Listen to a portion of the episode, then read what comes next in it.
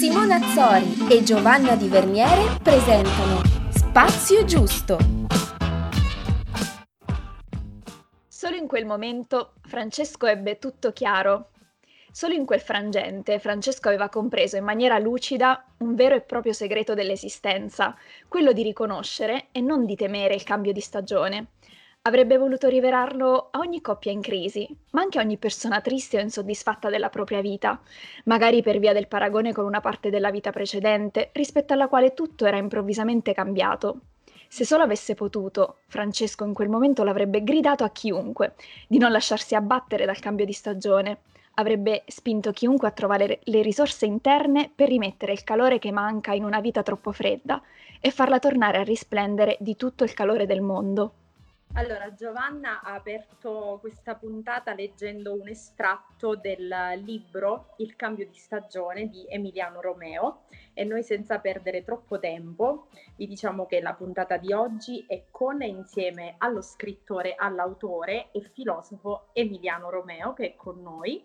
Ciao Emiliano. Ciao. ciao Giovanna, ciao Simona, ringrazio voi che siete il motore di Spazio Giusto per questo invito.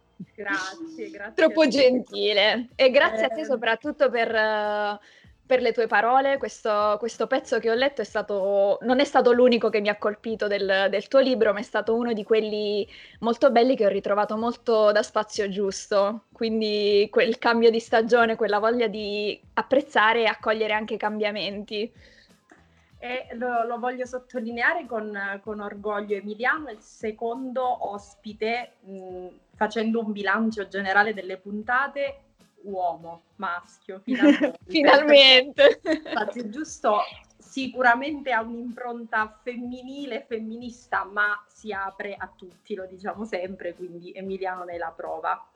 Io volevo essere onesta come sempre perché la, la, chiave di Spazio Giusto è l'onestà. Io sto aspettando la mia copia cartacea del cambio di stagione, quindi facciamo questa chiacchierata che non si incentrerà solo sul romanzo eh, di Emiliano, ma parleremo di tante cose e poi ve le introdurrà stesso Emiliano.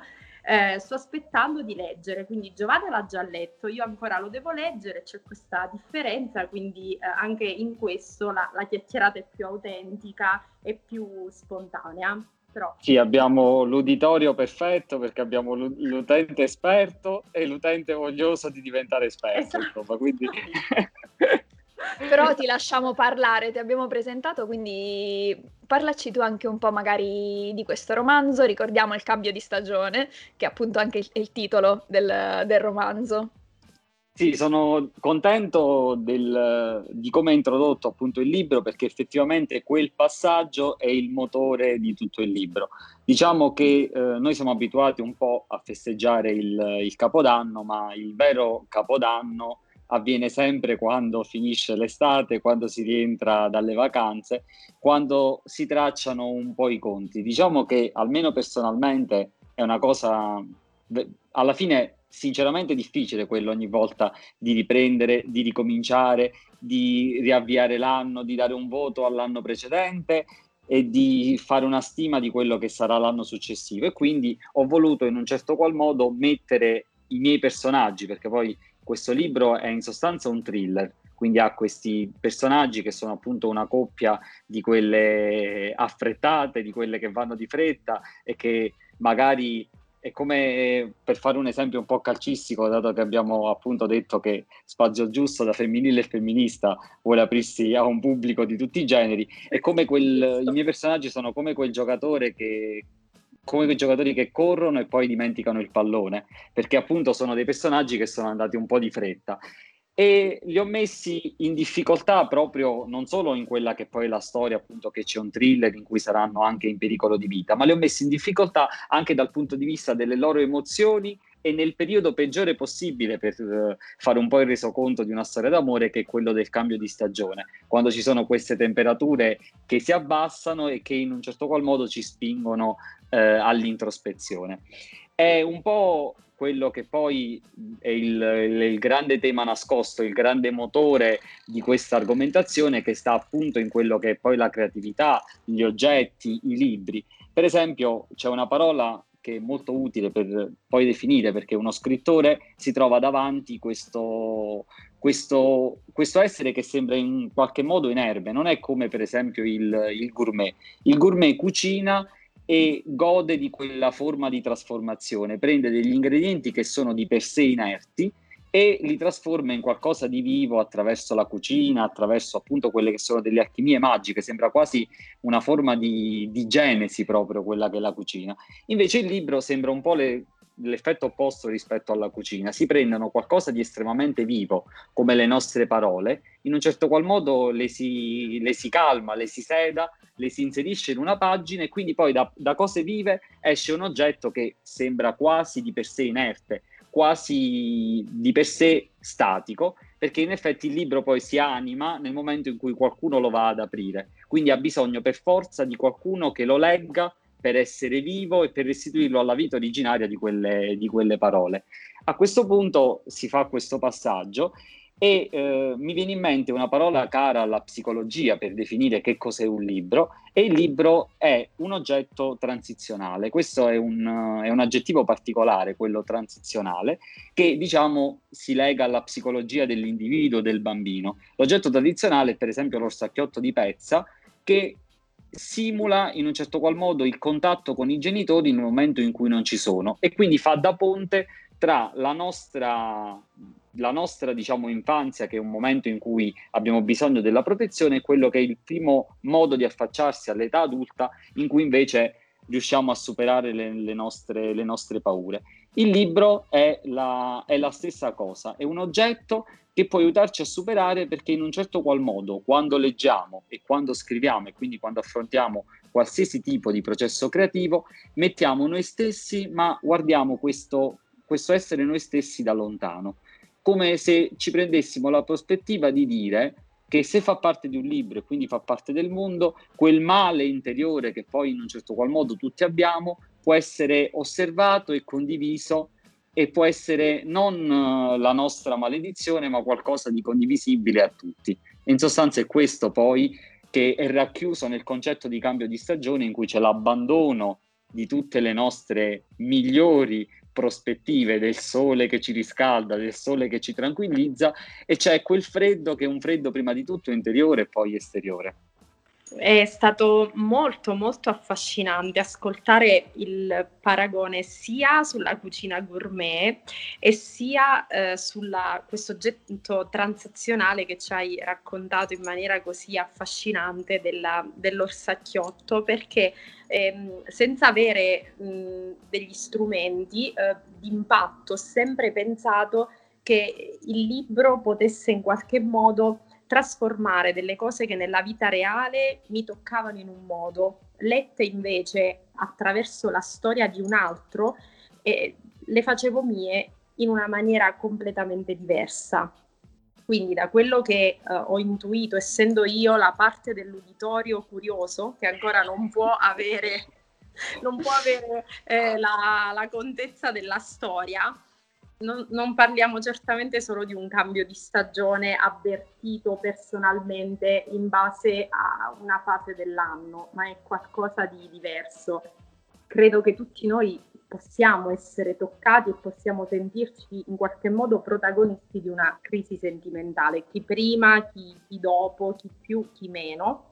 Però attraverso la storia è come dici tu, è come avere una lente su quella, quello che è quello che accade. Allora, leggendolo io capisco quello che non riesco a focalizzare se lo vivo, perché sono troppo dentro.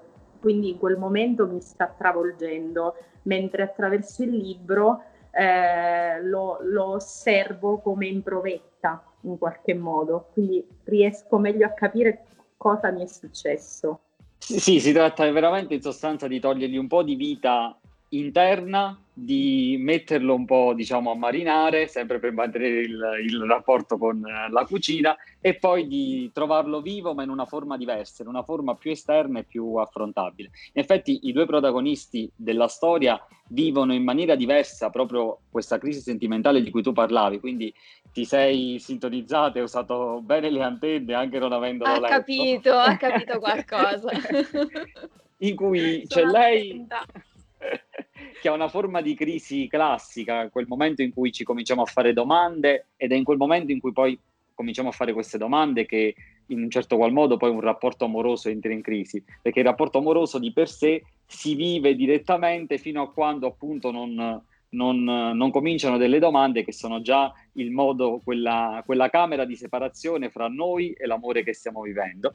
Mentre diciamo lui eh, si ammala a un certo punto nel libro di un po' di superficialità, che è uno dei mali diciamo che ci possono sempre colpire perché la superficialità è la seduzione della semplicità, quando in realtà do, do, dobbiamo e dovremmo sempre ricordarci che noi siamo animati da una complicazione eh, in un certo qual modo insolubile che è tipica proprio dell'essere umano.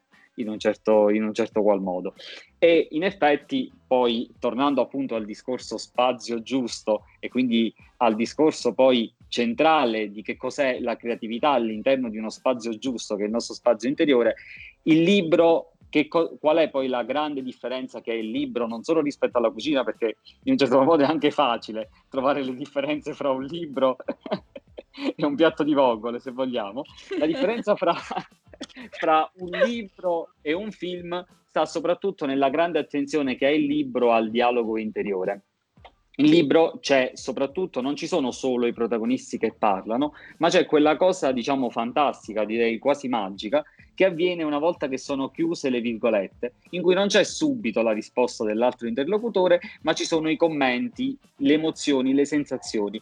Quell'esplicitare il dialogo interiore c'è stato un, un, un grande filosofo del Novecento, Hannah Arendt, che eh, ha diciamo, trovato nel dialogo interiore la cura al male umano. Perché diceva Hannah Arendt, il male di per sé è banale, lei parlava appunto di banalità del male, nel momento in cui c'è il dialogo interiore, nel momento in cui mettiamo in crisi noi stessi, parliamo con noi stessi, il libro ci invita a farlo, ci spinge sia nella scrittura che nella lettura. In questo senso è assolutamente democratico, non bisogna essere per forza dei creativi per poter entrare diciamo, a contatto con il dialogo interiore. Nel momento in cui facciamo questo dialogo, mettiamo in dubbio noi stessi e quindi ci curiamo dal male che può essere appunto il male, il male di essere, il male di vivere, ma anche il male della semplificazione che diciamo produce sempre giudizi e anche consigli e diciamo che la maggioranza dei consigli, soprattutto che diceva perché tutti riceviamo tanti consigli, poi è una delle, delle cose della vita,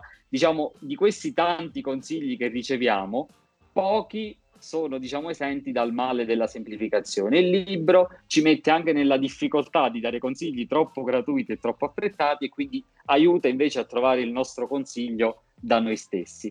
Cioè, in sostanza, il libro è un antidoto a eh, a quello schema perché ogni tanto si verifica in cui le persone vorrebbero pensare per noi. Invece il libro non ci assolve mai dal pensare per noi. Eh, Gio, ti ricordi, mi, è, mi, ha fatto venire subito in mente Emiliano quando, quando parlavi proprio di dialogo interiore come eh, esorcismo del male, la nostra prima puntata della prima stagione vera e propria, tolta la puntata zero, era Mi parlo chiaro, un dialogo con me stesso. Noi siamo partite da lì, quindi è un cerchio che si chiude. E ripartiamo da qui sempre. giuro, sì, è un argomento che comunque ci sta molto a cuore il dialogo con noi stessi e anche appunto quello che mi è piaciuto, ripeto, il libro mi è piaciuto molto, sia come storia, come personaggi, come approfondimenti che ci sono anche intorno alla storia, però eh, anche se la parte che ho letto e anche se stiamo sottolineando anche il rapporto tra i due protagoniste, tra due personaggi,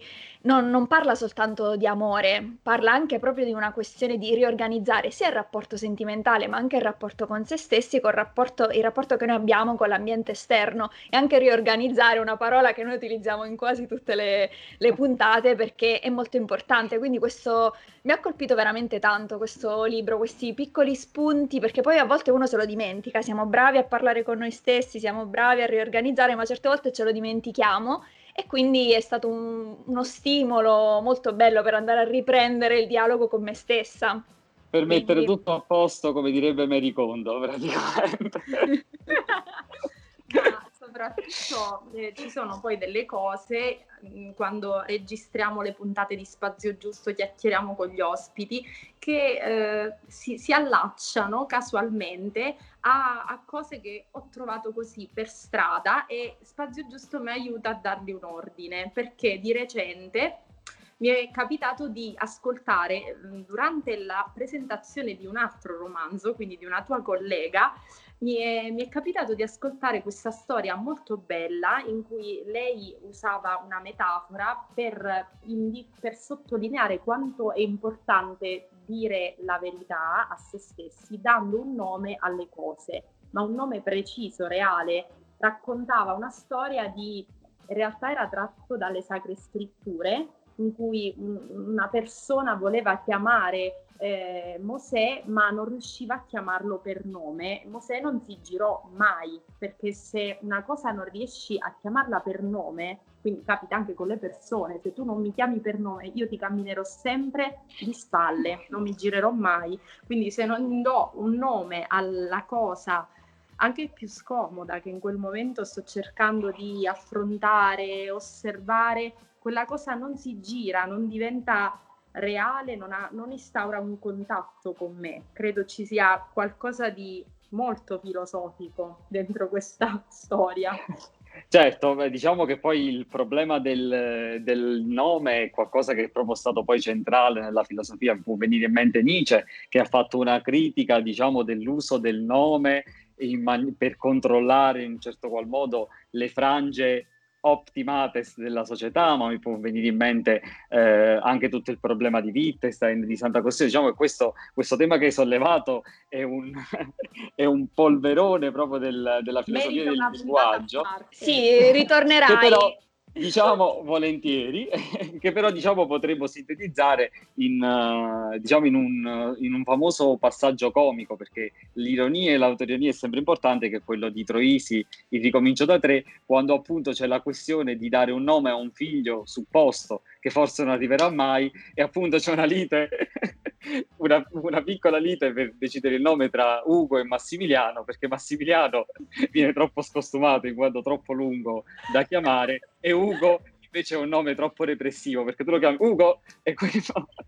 Quindi diciamo che appunto tra amore e nome credo che Troisi abbia trovato poi la, la chiave principale diciamo di quello che diceva, diceva Simona anche se comunque, diciamo, Nietzsche avrebbe molto da dire sulla questione.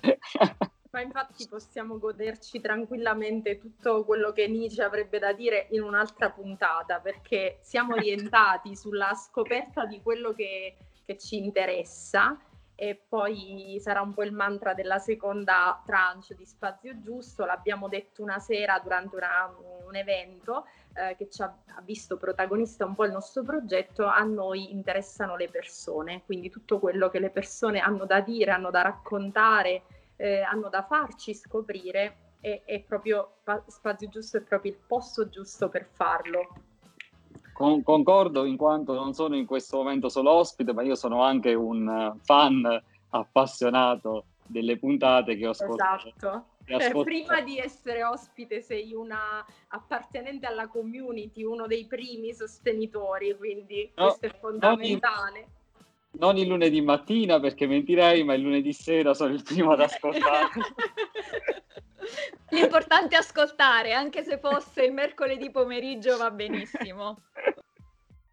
Io da lettrice curiosa che aspetta la sua copia cartacea ho una domanda, un'ultima curiosità da chiederti.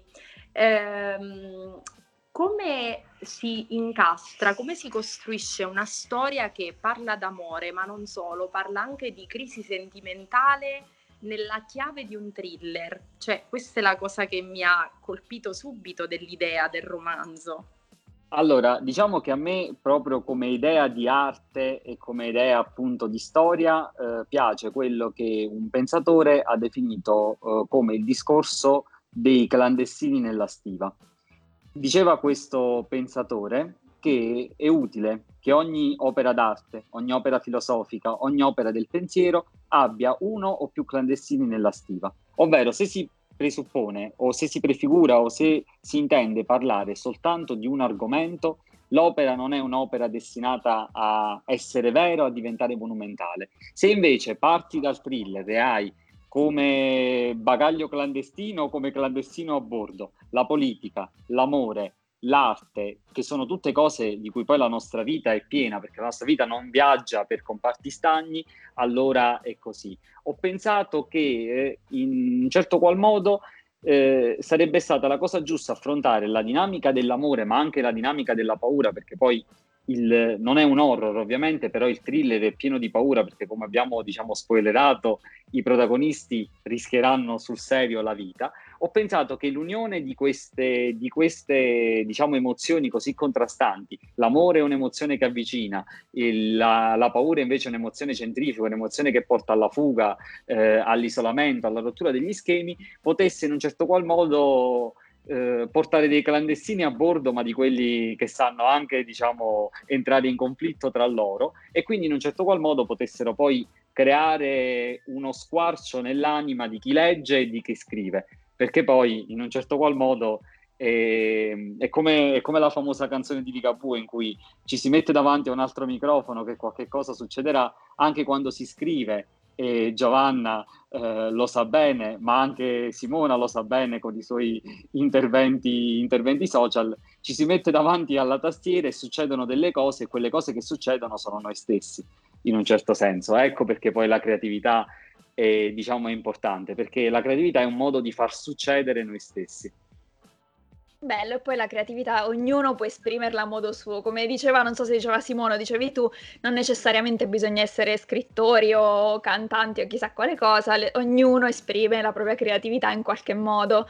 Ed è bello perché appunto è un, è un creare se stessi, è un, è un bel allenamento, anche questo. Sì, è un, è un modo di vivere attivo proprio come creatore di contenuti e non come semplice fruitore diciamo che ci sono talmente tante branche dell'arte che veramente si potrebbe consigliare a chiunque di, di, intraprendere un percorso di creazione artistica, che potrebbe essere la scrittura, ma anche la cucina, come abbiamo detto prima, per esempio.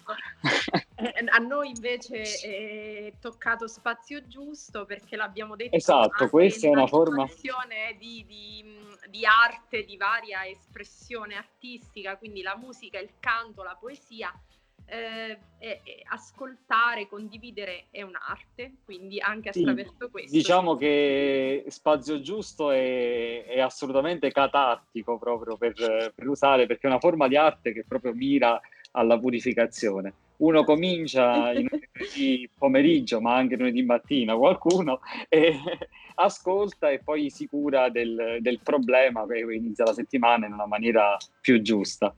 È una... Anche la commozione di sentire un amico, un professore, un ospite che fa i commenti a spazio giusto di questo tipo. È, è non è spazio giusto se non si piange. Simona piange certo. durante le puntate, io invece piango quando si tratta di cose dal vivo. È un po'...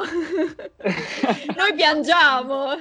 Sì, sono quelli che fanno la colazione salato dolce perché devono bilanciare. Io e Giovanna facciamo così. Chi si commuove dietro il microfono, chi live, però e diciamo che come le colazioni Spazio Giusto è molto internazionale. Certo, Questo è perché c'è proprio dei temi che appunto non solo fisicamente vanno da Manchester, da qualsiasi latitudine, ma anche in maniera appunto simbolica e mentale. Emiliano, io te lo voglio chiedere in diretta, ma in diretta così, in puntata, un argomento che tu vorresti tanto trattare o sentire in spazio giusto. Allora, un argomento che mi piacerebbe tanto sentire in spazio giusto è la ribellione. Come affrontare in maniera giusta quelle forme di ribellione, quel ribellarsi allo, allo, diciamo, alla consuetudine, che secondo me è una delle cose migliori dell'essere umano. Quindi le forme di ribellione a ogni forma di consuetudine questo è uno degli argomenti che vorrei sentire da, da fan di Spazio Giusto, la ribellione. Eh, Già la mettiamo subito in agenda. Subito. Perfetto, la ribellione, segno chissà, magari la prossima. Sottotitolo della conferenza contro economia e contro cultura per aiutare anche l'economia e la cultura. grazie mille per essere stato con noi, grazie per tutte Io le cose che ci voi, siamo, siamo sicuri che ti riavremo qui. Faccio un appello al successo del libro che trovate su Amazon, Il cambio di stagione. Vi faccio autopromozione come... Assolutamente devi.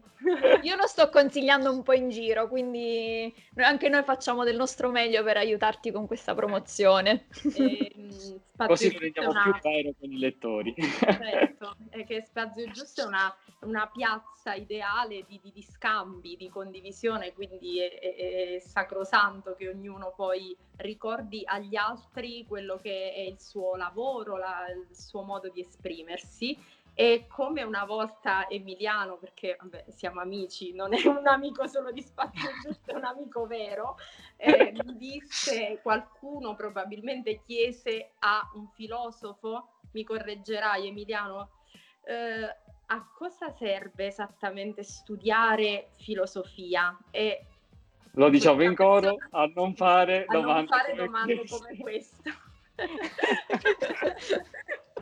grazie Emiliano, grazie mille. Grazie a voi, grazie Giovanna, grazie Simona e non vedo l'ora di sentire queste e le altre puntate. Noi ci risentiamo come sempre nel vostro e nel nostro spazio giusto. Alla prossima. Ciao. Ciao. Grazie.